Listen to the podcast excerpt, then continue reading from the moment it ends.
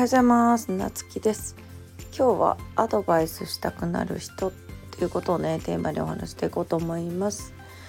えっとねこれは例えばアドバイスした時にその人の返し方ね。例えば、えまあ、商品を作りました。この商品をどうやって売ったらいいですか？って質問したとする。でその人があじゃああのインスタのフォロワーさんに向けて発信したらっていうねアドバイスを例えばするとする。でその時にあのダメな質問の例で言うと「えインスタのフォロワーさんにどうやって売るんですか?」っていう質問をする人でそれだとアドバイスする側って「え？っ?」てなるんですよね。でなぜかっていうとちょっと自分で考えてインスタのフォロワーさんに販売してみればってアドバイスした時に一回自分で考えてあじゃあなんかあのインスタライブでプロモーションした方がいいですか？とか例えばねあのストーリーズでまあこういうのはあんまりないけど例えばストーリーズでこうプロモーション流してみたらいいですか？とかさなんかそういう自分からこういう方法どうですかね？っていうことを聞いてそれでなんかまたさらにアドバイスをもらうってこと。でこれを何一つ自分で考えずに「えそれってどうやったらいいんですか?」って何も考えずに聞く人ってやっぱりアドバイスのしがいもないし自分で考えられない人ってねその先も成長していく可能性が、まあ、低いというかやっぱりこう起業家を目指すんだったら一個一個が自分であの考えて行動できる人にならなきゃいけないわけで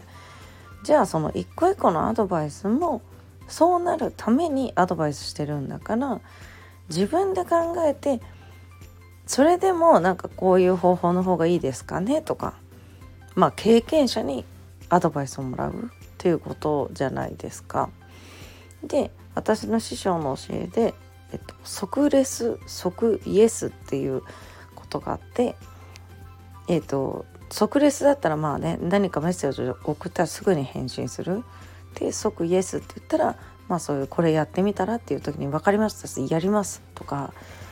そういう感じでイエスしか言わないってことでこのね「えでも」とか「えそれなんか私にできますか?」とかやる前にそうやって言う人ってねもうねアドバイスしたくないなって思っちゃうよねやっぱり言う側も。でなんかその否定から入る人って、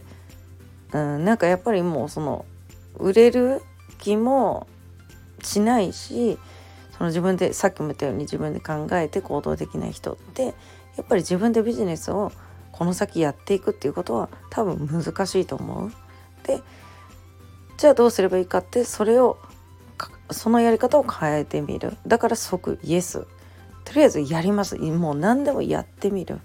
でやってこうこうこうしたんですけどダメでした。っつって私のやり方悪かったですか？とかなんかどこどこが自分ではどこどこが足りなかったと思いますがどう思いますか？とかなんかそのね言われたアドバイスをやりました。でやった結果こうでした。でその上だからさらにアドバイスをくれるわけよねそれをやる前からえなんかそれちょっと私には無理だと思いますとかえー、それなんかどうなんだろう？みたいなどうやってやっていいか分かりませんみたいな人にはやっぱりアドバイスしたくなくなってしまう。でこういう人ってすっごい損するんでその辺をねえっとちょっと気をつけてねやってもらったらいいかなと思います。ということでね今日も皆さん素敵な一日をお過ごしください。またお会いしましょう。